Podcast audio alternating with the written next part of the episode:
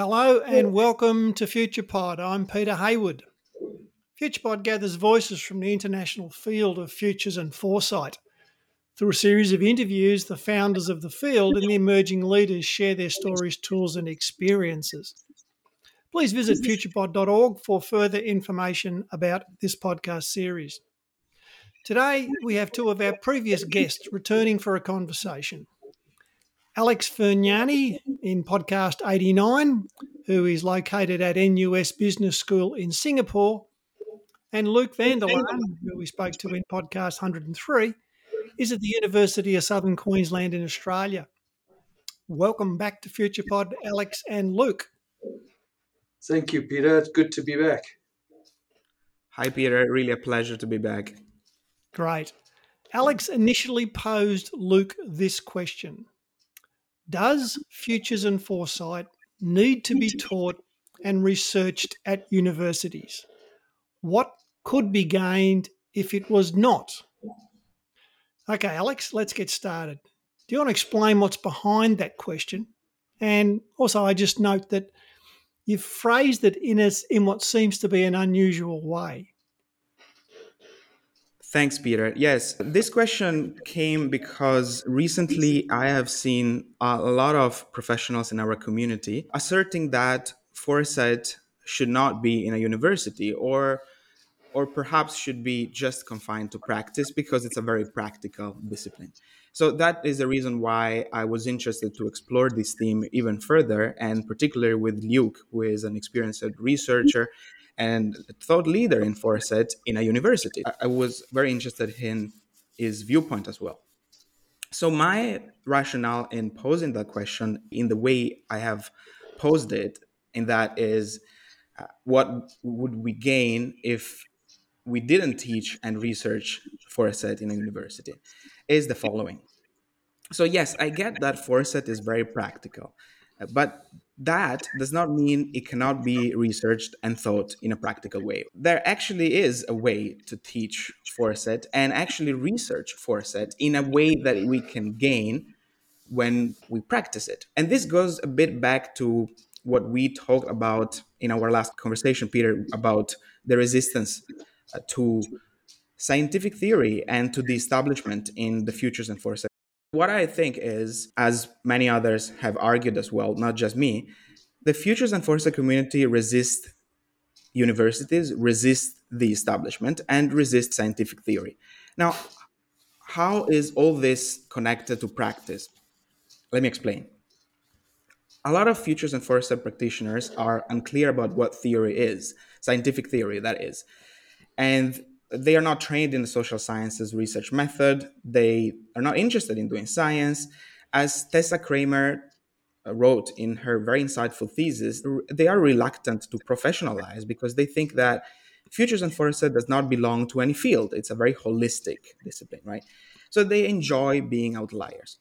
Now, this is all good, but on the other hand, it also is detrimental to practice because that idea of engaged scholarship, as Andrew van de Ven conceptualizes, is absent in the community. And engaged scholarship is that way of creating theory that is useful for practitioners. So it's engaged because, as Andrew van de Ven said, we look at a problem in an organization, and it's probably related to you know reimagining ourselves in the future or our future strategy and so on. So something foresight related. We look at a problem and then we come up with a theory to create um, a model to possibly solve that problem. So it's a loop right? We, we look at reality of an organization or a community or an institution and then we create a model and the research to come up with a solution. So it's very pragmatic actually. So theory can be very pragmatic and context dependent, unlike many think uh, uh, that theory is universal, but it is not. It's very context dependent or can be mm-hmm. context dependent in the case of engaged scholarship. So, by disregarding theory and connection to science and the establishment completely, we also disregard this very practical way of teaching foresight. And at the end, we we are detrimental to practice. So this is what I think would be lost, you know, if we didn't teach and research futures and foresight in a university. But I would be very willing to hear uh, Luke's point on this as well. Thanks, Alex. I'm so glad you've asked this question. And certainly in the way that you've asked it, it allows us to step into the position or the perspective of both the foresight scholar, the foresight practitioner on the one hand, and then let's call it the traditional academic, the university scholar on the other hand. And it's in stepping into those perspectives, in my opinion, that we can start unpacking this very real issue, and that is resistance from both sides. I'm not sure if you've experienced this. There is a non traditional perspective which is progressive, it's seeking to address civilizational issues it's participatory, it's activist orientated. And so, from a foresight practitioner's perspective, in my opinion, the resistance to this becoming a mainstream university endeavor teaching it in universities stems from their perspective in that sort of outlying position. They like to be outliers, they don't want to be mainstream, and they feel that being mainstream is accepting the colonized uh, future of the past, if I can put it that way. So you've got this resistance from the field itself, certainly in the practitioner perspective. But the question that you've posed, I think, could and should be more, um, could be better answered from those within the academy that resist the teaching and research of future studies or foresight. And that is because it's it's essentially, and this has been my experience, and I'd like to know what your experience is. It's been my experience that within the academy, we are also somewhat of a uh, lone wolf backslash outlier. And it stems out of the sort of ontological and epistemological problem of futures, in that there is no such thing as a future fact. So, how can we endeavor to theorize it? So, I guess before answering what can be gained by not having it in universities, I'd like to, I guess, start by saying we've got these two perspectives, and then you've got your really good question in the middle should we not be looking at the perspectives and more specifically the perspectives of the academy, which is essentially either going to embrace or reject our uh, standpoints? What is your experience on that? So I'm really glad you brought this up, Luke, because this is how we can unpack the problem. Of course, the problem is made of several components, right? Several aspects. And I would argue that, as you said, the resistance of Foresight to be included in the establishment is equally strong as a resistance from the establishment to include Foresight as a discipline in academia. So, of course, there are many facets uh, to look at this. I would say that, as you said, we should definitely hear the viewpoint of those who want to resist the dominant paradigm in academia and that is why futures and foresight practitioners or even academics do not feel that they want to be included in that mainstream command and control very positivist uh, yep. paradigm of research and theory and i hear you because i remember in the last conversation you had with peter you really fleshed out this problem really well when you said that when you joined a PhD, your school wanted you to do quantitative research. And so you said, how about positivism? So they really are always trying to cater to this almost completely objective view of reality without considering that subjective interpretations are also valuable. Futures and foresight fits right in into that debate because, as you said, the future does not exist. So subjective interpretations are valuable. And for that reason, for the fact that futures and foresight is mostly a subjective discipline, then it's regarded as not scientific. So all of these are parts of the problem, right? I would mm, say I would... that my experience to, to answer more your question more directly, my experience has been just like yours, right? The resistance from both sides, both from the establishment to uh, welcome foresight and from foresight to welcome the establishment. But my proposed solution to that is to appreciate the fact that the establishment itself is full of counterforces, counterforces that actually understand that the paradigm of ultra objective and reductionist research, the positivist claims, are outdated. And so that is why we should do something that is more action oriented, oriented to solve problems. And that is, uh, again, going back to my concept of engaged scholarship. So that what I want to try to say is that the establishment itself is coming up with this solution that is very much in line with the beliefs of the Futures and Foresight community, trying to do action research in organizations. At the end of the day, Futures and Foresight practitioners are going in organizations trying to change and improve daily reality, making them more sustainable, improving their resilience, and so on. And that is very much in line with the rising conscience of the establishment itself, if that yeah. makes sense.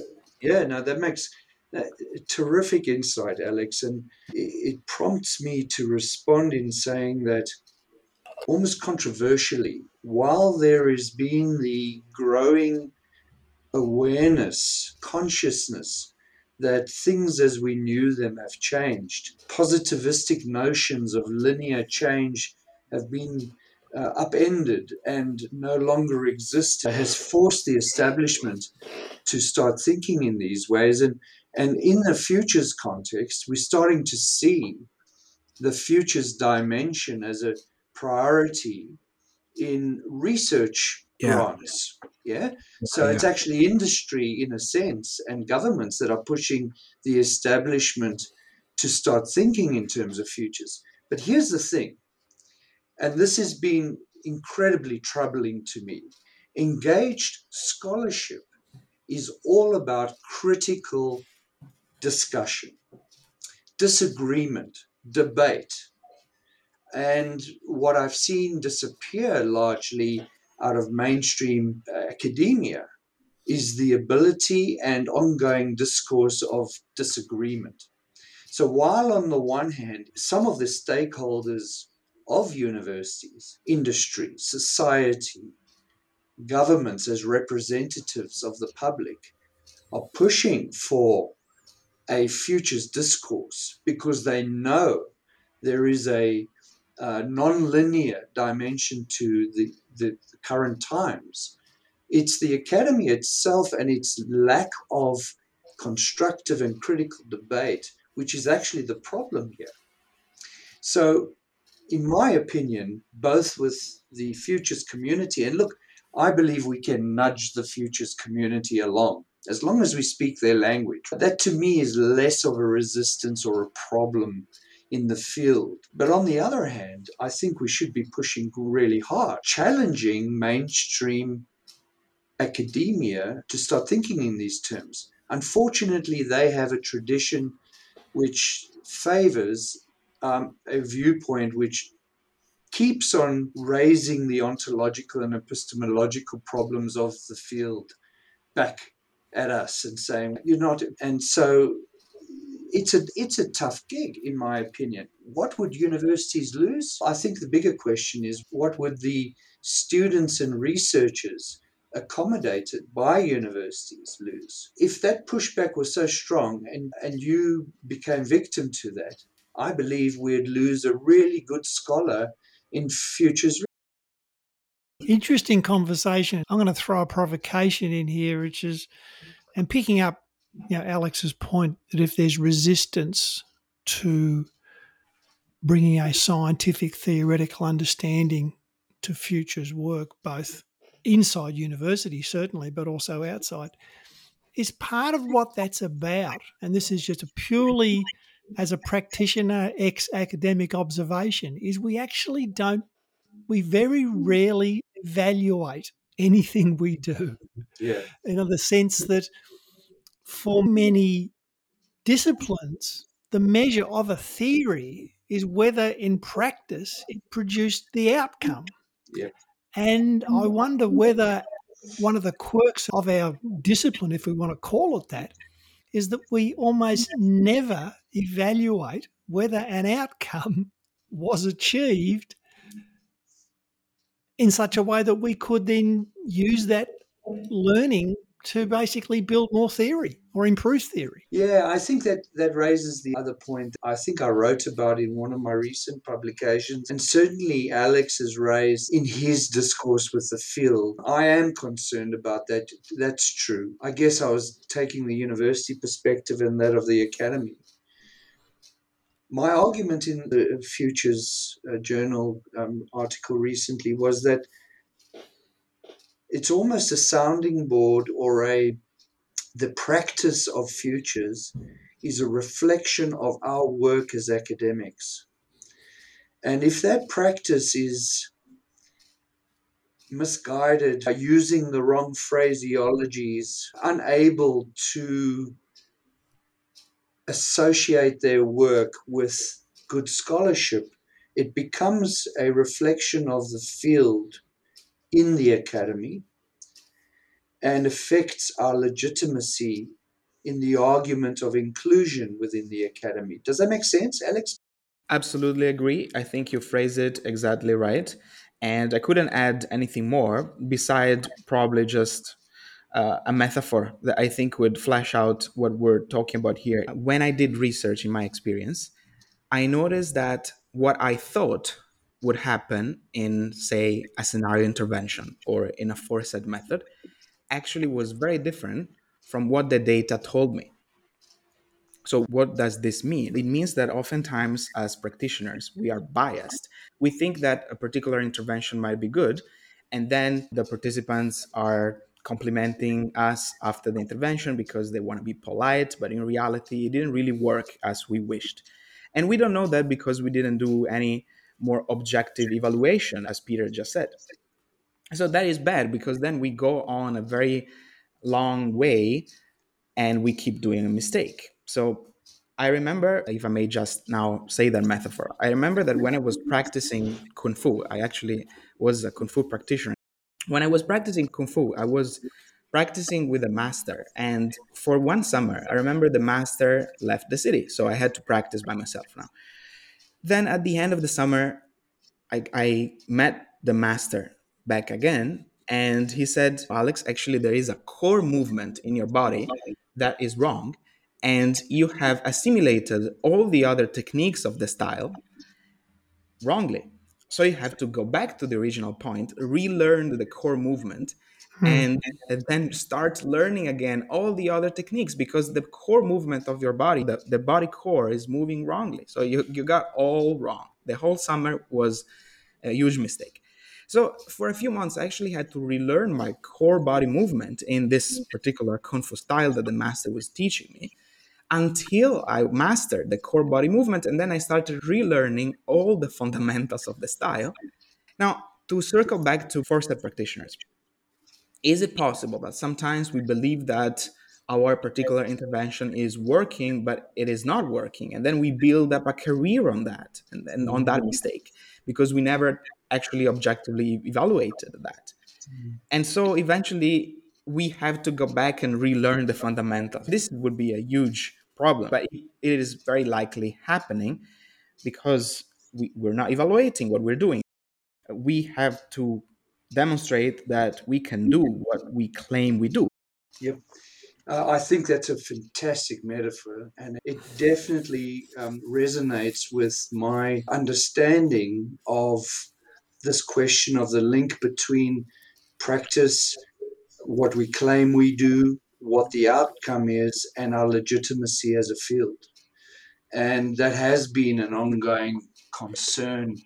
It's through scholarship that we can potentially rectify that. And in terms of your metaphor, it is only through scholarship and disciplined inquiry that we can become the masters, not out of any patronizing uh, perspective, but as a servant to the field. And I'm very concerned as well about our ability to communicate the disciplines of our field, if I can use that phrase. I've not only been a scholar of futures, but quite a prolific practitioner in industry contexts. And I've seen firsthand what you're talking about. Assumptions that have been made, uninformed assumptions that have been made in practice that have unfortunately led to a problem with legitimacy when we then go into similar networks. And then through good practice and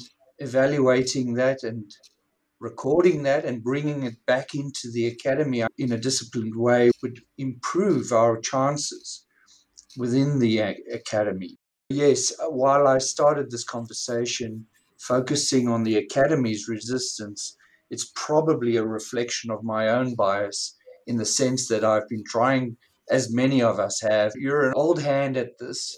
If you read the journals, one of our fundamental methods that is written about if any f- futures and foresight process is analysed, it is the scenario.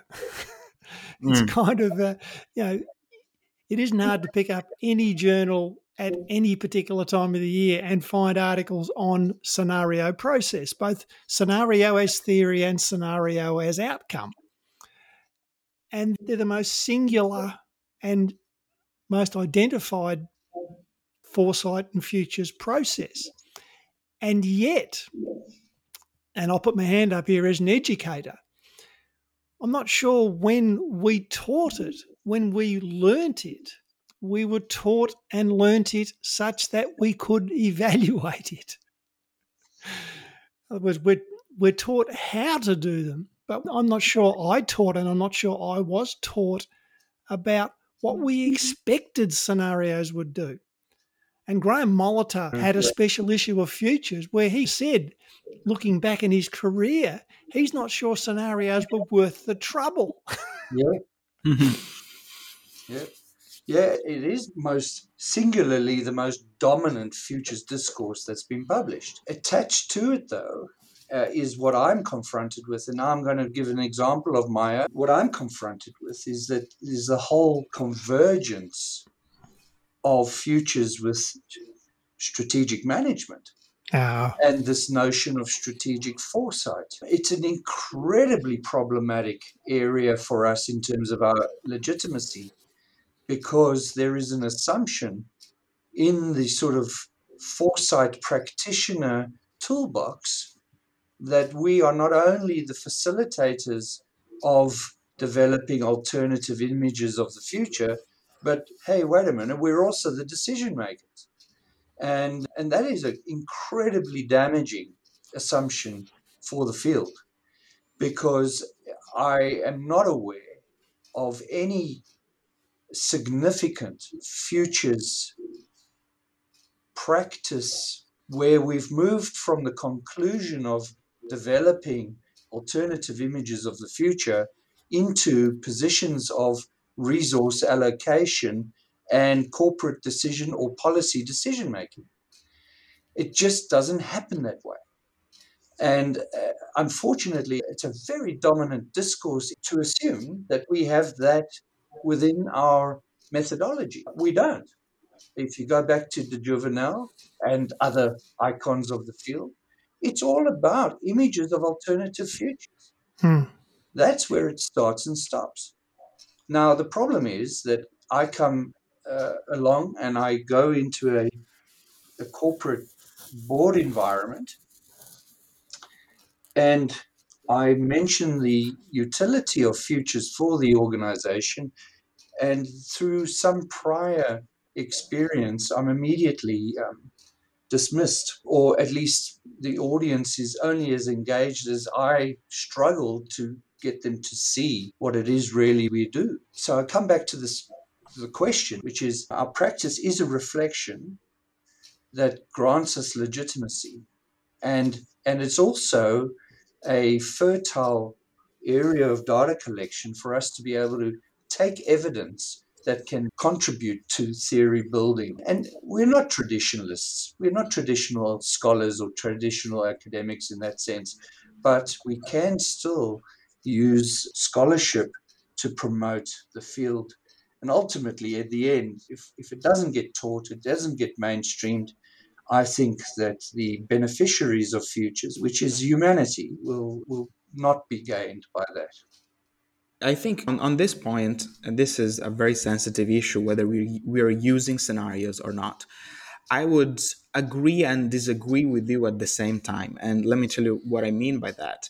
So I agree with you in the legacy of future studies, as in the tradition of de Jouvenel, Gaston Berger, and and then eventually the critical school with Sohail yep. and others. We have a very strong emphasis on producing these alternative images of the future. That is completely true. But on the other hand, I also appreciate that in the uh, intuitive logic school of scenario planning and all of those methods that originated from Europe as well and North America, starting from Rand to the, the perspective in, in France. Eventually, there is a connection between scenarios to strategy. So, there are methods that allow us to at least connect scenarios to strategy of the organization. Um, now, I agree with you in that we are not the decision makers, but I think it should also be made clear that we are facilitators that are able to connect uh, those alternative images of the future with some form of strategy. Foresight should be an input to the stra- strategic decision making so again, if you want, if one takes a bird eye view of the field, not just considering the more hardcore future scholarship, then including also other methods of scenario planning, and particularly the intuitive logic school, then one can see that we have something to contribute to how we use scenarios. There was this amazingly provocative but also truthful book by Thomas Chermack just published uh, titled using scenarios. And in the book, it's perhaps the first book of, on scenario planning I've read that is not about scenario building. So it does not focus so much on building scenarios. He starts the book by saying, I don't care how you build scenarios, let's just focus on how to use them in organizations. And then he lays out a number of methods to do that.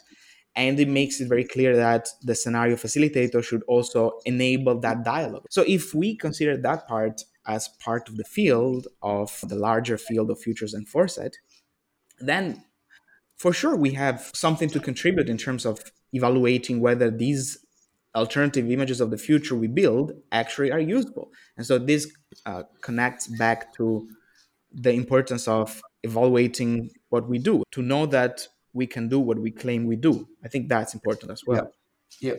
No, you're absolutely right. And there's no question of a doubt that the outcomes of good futures work needs to have utility and inform, in the case of the example, uh, the strategy process. Absolutely correct, Alex. Agree more. And, and the same can be said in the sort of policy domain and social enterprise domain, etc. It's the utility of the outcome and then to be able to walk it to use a metaphor, to walk the results into the next decision making process uh, that is part of our field. You no question of a doubt.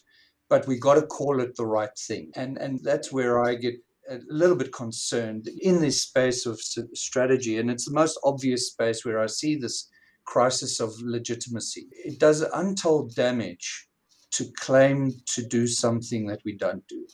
Yeah and and I feel that universities in particular have a role of going taking humanity back to what it's innately capable of doing you know futures is a human capacity it's something that we're born with socialization has meant that we become less foresightful as we get older universities have the role of being able to reignite, encourage, build that human capacity to envisage the future. And so there's a bigger picture here. Number one, the future isn't the domain of a select few people that call themselves futurists. Number one. Uh, number two, academia or the academy isn't the domain of only those that uh, adopt a positivist worldview. The academy is a coming together, in my opinion, of debate that promotes humanity and human progress. So, what can universities gain by not teaching futures? Clearly, we've got a biased view. We've got to come up with something a little bit more rigorous. It, it gains nothing. it gains nothing. In fact, what it does gain is a deterioration back into uh, the dogmatics of traditional uh, uh, higher education. Uh, yes, yes, Luke, you mentioned this point about the importance of using foresight at large in the social system. So everybody should do foresight. So I, I think we should also unpack that a bit because I, I know you you might have the same viewpoint here, but maybe the listeners might actually not. So I want to unpack this further because this is very much connected with democratization of the future. This is something that we talk about a lot. Mm-hmm. And oftentimes, democratization of the future is described as a polarity that cannot absolutely exist together with professionalization, right? So basically, we should democratize the future, everybody should learn it. And at the same time, for this reason, we shouldn't have any specialist. Everybody should be a specialist. So I think this particular viewpoint is very uh, detrimental uh, because democratization doesn't mean that a profession that is, does not exist. Actually, the two are mutually beneficial to each other. Uh, we actually need to specialize to achieve improvements in order to teach foresight. So I like to mention a lot the metaphor of the medical doctor. So, of course, sure, everyone should know the basics of medicine. It's impossible to argue against it so that they don't put lime and chili pepper on a wound when they scratch their knees. But at the same time, shouldn't our society have specialized medical consultants when personal medical problems go beyond what one can manage with you know time and resources constraints one cannot do a surgery on himself or herself. So of course we should have those medical professionals and that's doctor we have them. And the same goes for such specialists democratizing futures for everybody does not mean that we should not have these specialists mm. when organizations run into problems about their own role in the futures and what they're doing. So I think the two actually go together, not against each other. I think it's an interesting metaphor to to to look at medicine. People should be interested in their own health and take care.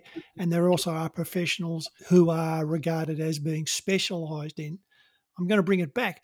Part of the reason you are a specialist is that you've proven you can do it.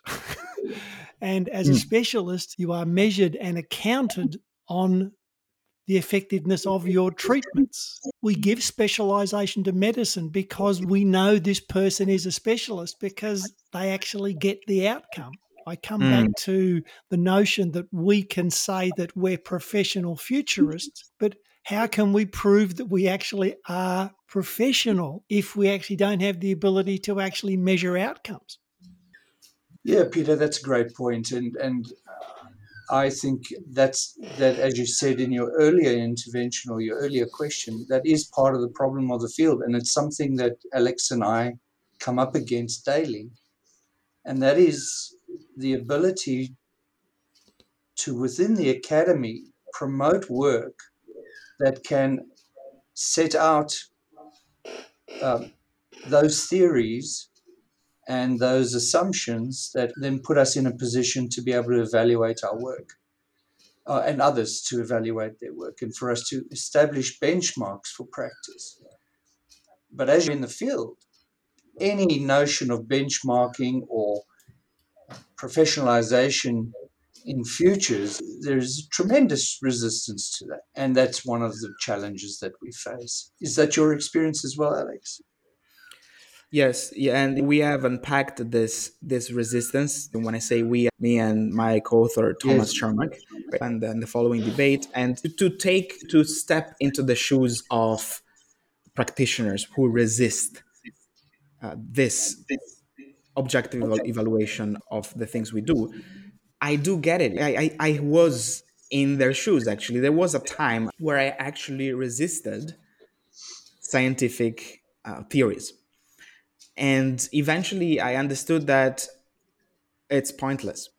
So at the beginning, I, I was trying my best to say, but what you say with a theory, we don't know. Not we don't know for sure because everything is subjective. I used the postmodern claim very often, and then I realized that there are ways to to debias a theory, right? There are ways to reduce the subjectivity, and there is meta analysis, for example. So, by yes. learning science, what I'm trying to get at is by learning science, I have understood why uh, it is useful, and I have seen myself in a different light because at the beginning I was resisting uh, the objectivity.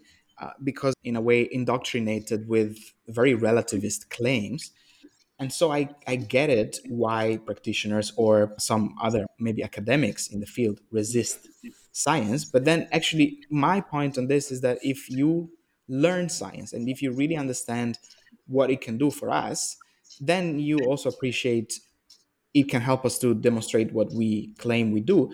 And again, just to disambiguate science is not like the truth right? It's a process that help us to get at the truth and we may never get at it mm. but by doing it by doing more and more triangulating results and having academic discussions we can get closer and closer right? So that's the process. It's not that i do a study on a scenario plan intervention and that's gospel. That's what we should sell to to others. It works one study is not enough so, to put the question back to you, Alex, you've now explained that this is an important part of the academy and being an engaged scholar. So, what do you think the universities gain by not teaching futures? Yeah, I would say they're not gaining anything. Instead, they are speeding up their collapse as the dominant overly objective and overly reductionist paradigm. And I would say possibly the most uh, problematic attribute is overly oppressive paradigm is obsolete. If Futures and Foresight manage to get its feet in the establishment, and I'm suggesting that it should do it by trying to demonstrate uh, that what we do works scientifically, then we could join forces with those parts of the establishment that realize that the old way of doing science is obsolete and speed up this, this change. Because, as you said in your previous podcast, whenever you try to do a PhD, uh, oftentimes this overly positivist belief lurks back. They want you to uh, do a certain kind of research. Any other kind of research is not considered. They wanted to publish in certain journals. Any other journals are not considered good. So this is oppressive, right? And we mm. can fight with those parts of academia that have already realized this. And when I say we, is the Futures and Foresight community. And we do that by getting into the establishment. The only way to defeat your opponent is to fully embrace your opponent, become your opponent, to understand your opponent. So we have to become the establishment before we want to improve the establishment, if that makes sense. Absolutely. And in order to join the establishment, you need to meet its benchmarks for what mm. makes a good engaged scholar, while at the same time rejecting dogmatic notions of uh, oppressive paradigms of the past. And I must say, it is possible. I see it happening around me all the time. All one needs is the critical mass to affect the change. Yeah. As the qualitative tradition has been fighting for its rightful place in the scientific method since 1960s was when it really emerged and, and, and gained a foothold. Mm. It's taken 60 years for us to get to this point. I believe we're at a juncture where, and obviously we don't include the hard sciences here. We're talking about the social sciences. And I think we're in a space where within the social sciences, we can gain a foothold as long as our work is defensible. And that's the important part. Have the courage to put your work out to peer review, as you've done, Alex. And, and as I said, I admire the work you've done over a very short period of time. But if more of us can do that, we can certainly start uh, gaining a foothold that we aspire to. And, and I think it is a, a noble aspiration. And I take your point around specialized futures practitioners or foresight practitioners. I take your point on that, and I agree. I, I don't see it as mutually exclusive to the democratization of the future. But for us to develop skills that make us specialists and to further empower others as our primary objective or purpose. I think that's what it's all about. And, and I know I'm, I'm talking to the converted in the whole community of futures. We all aspire to that. But I do come back to this question of legitimacy. It's a real problem for the field, and, and more work conducted in a disciplined way, often in universities, can only help improve that situation. So, can I thank the can I thank the, the peer review for wrestling with this slippery question, the, the notion of legitimacy, professionalism, measurement, evaluation, and also the open nature of the future and the democratic hope and normative aspect of futures work. But thanks for starting the conversation. Again, I put this conversation out to the community. We would love to have a chance to have someone, a previous guest, want to come back on and keep the conversation going. But to you guys, thanks very much for at least uh, starting it.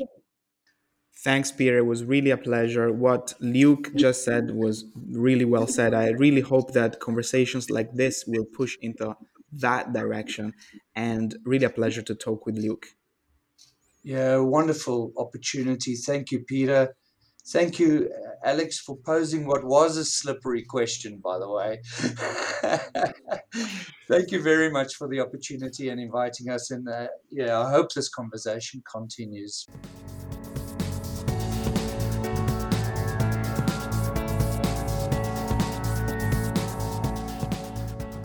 This has been another production from FuturePod. FuturePod is a not for profit venture. We exist through the generosity of our supporters. If you would like to support FuturePod, go to the Patreon link on our website. Thank you for listening. Remember to follow us on Instagram and Facebook. This is Peter Hayward saying goodbye for now.